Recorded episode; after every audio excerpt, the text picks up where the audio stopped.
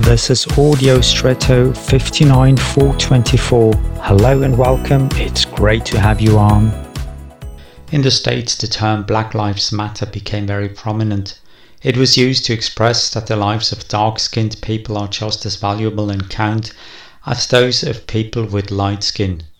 Actually, it is sad that, on the one hand, the difference obviously exists, and on the other hand, that it has to be expressed in this way.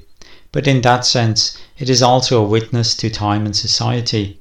The fact that life in general, and each individual in particular, is valuable was recorded by the Apostle Paul in one of his letters, where he writes, "God does not want even one of you to be lost. Everyone should have the opportunity to turn to God." This is his way of saying that all people are important to God, no matter where they live, what they look like, or what their performance record is. When you realize this, it is actually an enormously powerful statement. All life counts. All lives matter. Even the unborn, by the way. And now, I wish you an extraordinary day.